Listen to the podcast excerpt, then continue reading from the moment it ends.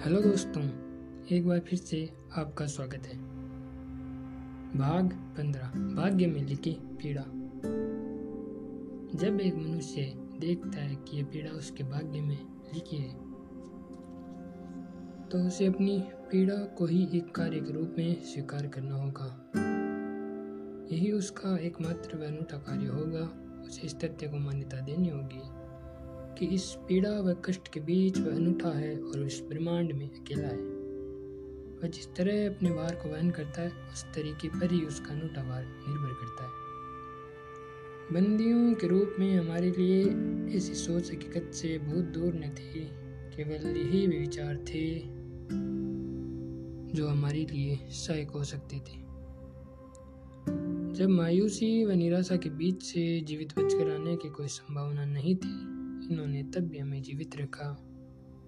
हम बहुत पहले ही वह चरण पार कर चुके थे, जहाँ हम स्वयं से अपने जीवन का अर्थ पूछते थे। ये एक ऐसी जिज्ञासा थी, जिसका मानना था कि जीवन का अर्थ यही है कि आप किसी सार्थक गतिविधि के माध्यम से सक्रिय सृजन करते हुए कुछ हासिल करें। वो एक उद्देश्य के साथ आगे बढ़े। हमारे लिए जीवन का अर्थ जीवन में मृत्यु और पीड़ा व मरण के विस्तृत चक्रों से जुड़ा था।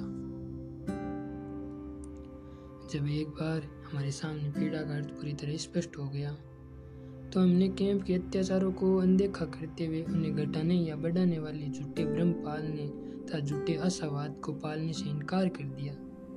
तब तक पीड़ा हमारे लिए एक ऐसा कार्य बन गई थी, जिससे हम किसी भी स्थिति में अपना मुँह नहीं मोड़ना चाहते थे। हमने उपलब्धियों के लिए इसमें छिपे अवसरों को पहचान लिया था। ऐसे अवसर जिन्हें देख ही कवि रिलके को लिखना पड़ा होगा, अभी और कितनी पीड़ा से गुजरना है। वे पीड़ा की इस बात, इस तरह से करते हैं, मानो कोई अपने बच्चे हुए काम के बारे में पूछ रहा हो। हमें भी बहुत सी पीड़ा व संकट से रूबरू होना था। इसलिए हमारे लिए बहुत ज़रूरी था कि हम पीड़ा को पूरी तरह से महसूस करें। अपनी कमज़ोरी व आँसू से भरे क्षणों को कम से कम करने की कोशिश करें, लेकिन हमें अपने आँसू से शर्मिंदा होने की कोई ज़रूरत नहीं थी। क्योंकि आँसू इस बात के साक्षी थे कि एक व्यक्ति के भीतर पीड़ा को सहन करने का असीम साहस है। इस बात का एहसास सिर्फ़ कुछ लोगों को ही हो सका। कुछ लोग बहुत लज्जा के साथ इसे स्वीकारते थे कि वे भी कभी न कभी रोकर अपने मन का बोझ हल्का करते रहते थे।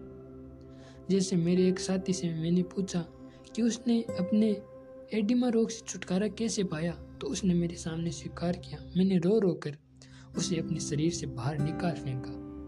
अक्सर कैम्प में व्यक्तिगत या सामूहिक तौर पर साइकोथेरेपी या साइको हाइजीनिक उपचार किए जाते।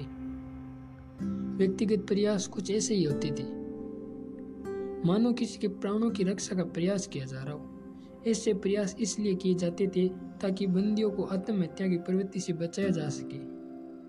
कैंप के एक कड़े नियम के मुताबिक आत्महत्या करने वाले को बचाने का कोई प्रयत्न नहीं होना चाहिए। मिसाल के लिए, अगर कोई आत्महत्या की कोशिश करते हुए पकड़ा जाता तो उसे मार दिया जाता। इसलिए ये बहुत ज़रूरी था कि लोगों के मन में आत्महत्या का विचार ही ना आए। मुझे आज भी संभवतः आत्महत्या के दो मामले याद हैं, जो देखने में काफ़ी हद तक मिलते जुलते थे। दोनों ने आत्महत्या करने की मंशा ज़ाहिर की थी। दोनों एक ही तरफ़ देते थे। कि उन्हें अब अपने जीवन से कोई उम्मीद या अपेक्षा नहीं रही? दोनों ही मामलों में उन्हें यह एहसास दिलाना ज़रूरी था कि जीवन अब भी उनसे कोई आस ज़रूर रखता था। भविष्य में कुछ ऐसा था जो उनसे अपेक्षा रख रहा था। दरअसल, हमने पाया कि उनमें से एक के लिए जीने का कारण उसका बच्चा हो सकता है, जिससे उसे बहुत स्नेह था और जो विदेश में उसके लिए प्रतीक्षा कर रहा था। दूसरे के लिए सारा कोई व्यक्ति नहीं, बल्कि एक वस्तु थी ये व्यक्ति एक वैज्ञानिक था जिसने पुस्तकों की एक श्रृंखला तैयार की थी, जो अभी तक पूरी नहीं हो पाई थी। उसका यह कार्य कोई दूसरा नहीं कर सकता था। वैसे ही, जैसे उस बच्चे के पिता के रूप में स्नेह पिता की भूमिका कोई और नहीं कर सकता था। अस्तित्व की ज़िम्मेदारी। यह अनूठापन और निराली बात हर इंसान को दूसरे से अलग करती, और उसके अस्तित्व को एक पहचान, एक मतलब देती। जिसे किसी के लिए अपने रचनात्मक कार्य को पूरा करना तो किसी के लिए अपने परिवार का स्नेह प्रतीक्षा कर रहा था।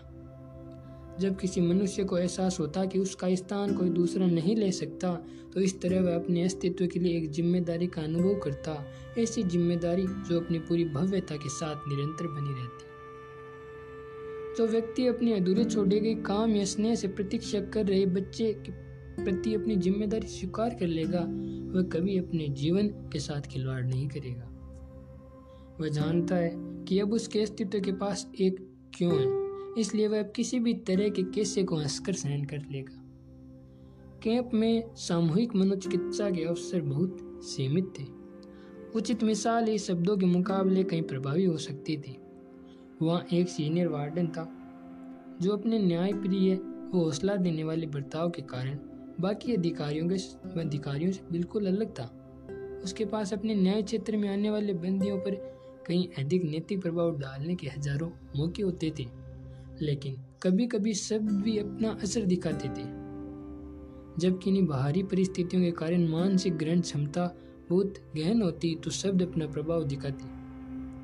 मुझे आज भी एक घटना याद है, जब मुझे पूरी झोंपड़ी के बंदियों की मनोचिकित्सा का अवसर मिला। उनकी मानसिक ग्रहण क्षमता एक निश्चित बाहरी परिस्थिति के कारण बढ़ी हुई थी। शब्दों का प्रभाव। वह एक बुरा दिन था। परेड के दौरान ऐलान किया गया था कि बहुत सी गतिविधियों को तोड़ फोड़ व अनुचित आचरण माना जाएगा और इसके कारण उसी समय फांसी की सजा भी दी जा सकती थी। इसमें हमारे पुराने कंबलों से छोटे पट्टियाँ काटना अपने टखनों में बांधे गए कपड़ों को मजबूती देने के लिए और बहुत ही मामूली किस्म की चोरियाँ आदि भी शामिल थी।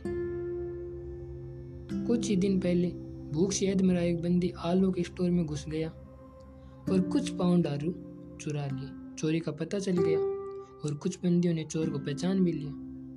जब कैंप के अधिकारियों को इस बारे में पता चला तो उन्होंने आदेश दिया कि चोर को उनके सामने पेश किया जाए, वरना सारे कैंप को एक दिन खाली पेट रहने की सजा भुगतनी होगी। स्वाभाविक स्वाभाविक है कि 2500 बंदियों ने सारा दिन खाली पेट रहने का विकल्प ही चुना। उपवास वाले दिन शाम को हम सभी अपने कच्चे घरों में पड़े थे। बेशक सबका मूड बुरी तरह से उखड़ा हुआ था, बहुत कम बातचीत हो रही थी और एक एक शब्द को सुनकर जैसे खींच हो रही थी। तभी इस मामले को और बदतर बनाने के लिए ही जैसे बत्ती गुल हो गई। सब कूद कर रह गए। उसी समय वार्डन ने बुद्धिमानी दिखाई और कुछ ऐसी बातें कही जो उस समय हम सब के दिमाग में चल रही थी। उन्होंने उन सभी साथियों के बारे में बात की जो पिछले कुछ दिनों में रोग या आत्महत्या के कारण मारे गए। लेकिन इसके साथ ही उन्होंने यह भी स्पष्ट किया कि उनकी मौत की असली वजह क्या हो सकती थी। उनके जीवन से आशा की किरण ओझल हो चुकी थी। उन्होंने कहा कि ऐसे संभावित शिकारों को इस अति तक पहुँचने से बचाने के लिए कोई न कोई उपाय अवश्य होना चाहिए। इस तरह वार्डन ने मेरी ओर संकेत किया कि मैं बंदियों को अपनी ओर से कोई परामर्श दूँ। भगवान जानता है, मैं उस दिन किसी भी तरह की मनोवैज्ञानिक व्याख्या या उपदेश देने की स्थिति में कतई नहीं था। मैं उस समय अपने साथियों की आत्मा को कोई चिकित्सीय उपचार नहीं दे सकता था, लेकिन मुझे ये प्रयत्न करना ही पड़ा। मुझे बहुत सर्दी और भूख लग रही थी, खीज और थकान से हालत पस्त थी लेकिन मुझे किसी न किसी तरह कोशिश करते हुए इस अनूठे अवसर का लाभ उठाना था। स्थितियाँ कुछ ऐसी बन गई थी कि उस समय प्रोत्साहन देना बहुत आवश्यक हो गया था। तो सबसे पहले मैंने कुछ छोटे मोटे सहज क्षणों से अपनी बात आरंभ की। मैंने कहा कि यूरोप में दूसरे विश्व युद्ध की छठी शीत ऋतु के बावजूद हमारी हालत इतनी बदतर नहीं थी जितना हमने सोच रखा था। मैंने उनसे कहा कि हम सबको अपने आप से ये सवाल पूछना चाहिए कि आज तक हमारे जीवन में ऐसे कौन से क्षण आए हैं, ऐसी कौन सी हानि हुई है, जिसकी भरपाई नहीं हो सकती। मैंने अनुमान लगाया कि उन लोगों में से केवल कुछ ही बंदी ऐसे रहे होंगे, जो ऐसी एक दो कहानियों के लिए हमें बढ़ सकते थे, जो कोई भी जीवित था और जिसके पास आशा बनाए रखने का कोई कारण था। उसके लिए स्वास्थ्य, परिवार, प्रसन्नता, व्यवसायिक योग्यता, सौभाग्य, समाज में पद आदि ऐसी चीज़ें थी, जिन्हें दोबारा पाया जा सकता था। जो भी हो, हमारे शरीर की हड्डियाँ अब तक साबुत थी। हम अभी तक जिन भी हालातों से गुजरे हुए आने वाले हालात में हमारे लिए बहुमूल्य हो सकते थे। मैंने नित्य के शब्द उधार लेते हुए कहा, वह जो मुझे मार नहीं सकता, और भी मज़बूत बना देता है। फिर मैंने भविष्य के बारे में बात की। मैंने कहा कि आंशिक तौर पर भविष्य को आशा रहित ही दिखना चाहिए। मैंने ये माना कि हमें से हर कोई ये अनुमान लगा सकता है कि उसके बचे रहने के अवसर कितने कम हैं। मैंने उनसे कहा कि हालाँकि अभी कैंप में टाइफस की महामारी के कोई लक्षण नहीं है। मेरा अपना अनुमान था कि मेरे लिए बचे रहने की उम्मीद पाँच फ़ीसदी है। लेकिन मैंने उनसे यह भी कहा कि इसके बावजूद मैं अपनी आशा का त्याग करने या मायूस होने की कोई मंशा नहीं रखता। क्योंकि कोई नहीं जानता कि उसका आने वाला कल कैसा होगा। आने वाला कल तो दूर इंसान को तो अपने आने वाले पल या घंटे तक का पता नहीं होता। हम आने वाले कुछ ही दिनों के भीतर किसी सनसनी सैन्य गतिविधि की अपेक्षा तक नहीं कर सकते। हम कैंप का अनुभव रखने वालों से बेहतर कौन जान सकता है कि कई बार चुपके से किसी व्यक्ति के लिए निजी तौर पर कुछ अनूठे अवसर सामने आ जाते हैं। मिसाल के तौर पर हो सकता है किसी को बहुत अच्छी कार्यकारी स्थितियों के साथ चलने वाले दल का साथ मिल जाए। क्योंकि इसी तरह की संभावना के साथ बंदी का भाग्य जुड़ा होता था। लेकिन मैंने आने वाले कल और उस पर पड़े रहस्य के पर्दे की बात नहीं की, मैंने अतीत की चर्चा भी की, उसके सारे आनंद दोहराए और बताया कि किस तरह वर्तमान के अंधकार में भी उनकी रोशनी प्रकाशमान है। मैंने खुद को उपदेशक की भूमिका से भरसक बचाते हुए एक और कवि की पंक्तियाँ पेश की। आपने जो भी अनुभव पा लिया है, संसार की कोई भी ताकत उसे आपसे छीन नहीं सकती।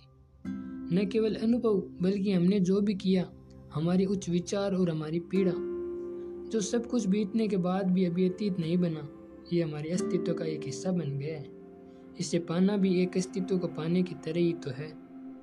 फिर मैंने उन सभी अवसरों की बात की, जो जीवन को अर्थ देते हैं मैंने अपने साथियों से कहा जो बेजान से पढ़े थे, लेकिन कभी कभार उनकी कोई आ सुनाई दी जाती। किसी भी हालात में इंसानी जीवन अपना अर्थ नहीं खोता, और जीवन के इस अनंत अर्थ में पीड़ा मरणासन अवस्था, अभाव और मृत्यु भी शामिल है।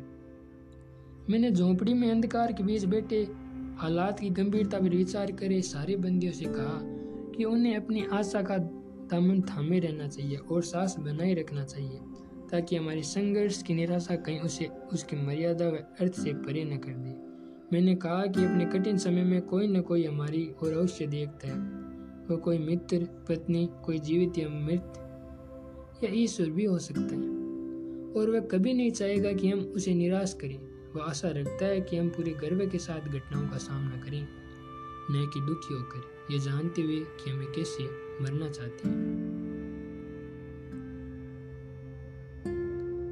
अंत में मैंने हमारे बलिदान की बात कही। जो हर मामले में अर्थपूर्ण था। भले वह बलिदान ऐसा रहा हो कि वह भौतिक सफलता चाहने वाली बाहरी दुनिया को निरर्थक जान पड़े, लेकिन यह वास्तव में अर्थपूर्ण था।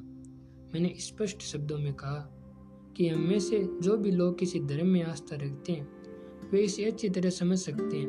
मैंने उन्हें एक साथी के बारे में बताया, जिसने कैब में आने के बाद स्वर्ग से एक समझौता किया था कि उसका कष्ट और पीड़ा उस व्यक्ति को दर्दनाक मृत्यु से बचाई, जिसे वह सबसे अधिक स्नेह रखता है।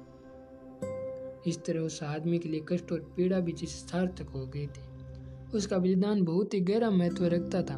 वह यूँ ही अपनी जान नहीं देना चाहता था। दरअसल, हम से कोई भी यूँ ही नहीं मरना चाहता। मेरे इन शब्दों का उद्देश्य यही था कि हम अपने जीवन का संपूर्ण अर्थ पा सकें। ये अर्थ हमें उस कुटिया में उसी समय और उन्हीं मायूसी से भरी हालात के बीच हासिल करना था। मैंने देखा कि मेरा प्रयास व्यर्थ नहीं गया। जैसे ही बत्ती आई तो कई मित्र लंगड़ाते हुए मेरी ओर बढ़े और आँसू भरी आँखों के साथ शुक्रिया कहने लगे। लेकिन यहाँ मुझे स्वीकार करना होगा कि मुझे भी अपने साथियों से इस तरह पीड़ा का सामना करने के लिए आंतरिक सांस बहुत ही कम मिल पाता था और इस तरह मैंने उनका कष्ट हरने के बहुत से अवसर गवा दिए होंगे। तो दोस्तों मिलते हैं फिर एक नए पॉडकास्ट के साथ।